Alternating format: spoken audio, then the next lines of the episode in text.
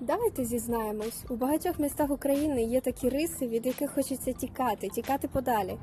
Наприклад, Світлана живе у столиці нашої держави. Світланко, скільки ти там живеш? Е, Я там живу з народження, тобто все життя вже. А чому ти більше не хочеш там жити?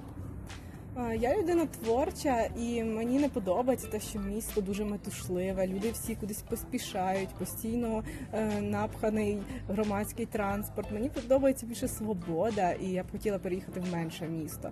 Ну і також мене оточення російськомовне, оскільки я патріотка своєї держави. Я б хотіла переїхати, можливо, на захід України у більш україномовний регіон. Що тебе тоді тримає у Києві?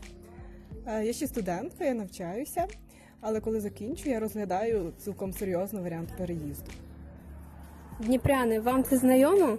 А журнал НБІ розкаже такі речі, за які ви полюбите своє місто. І нікуди вже не втечете.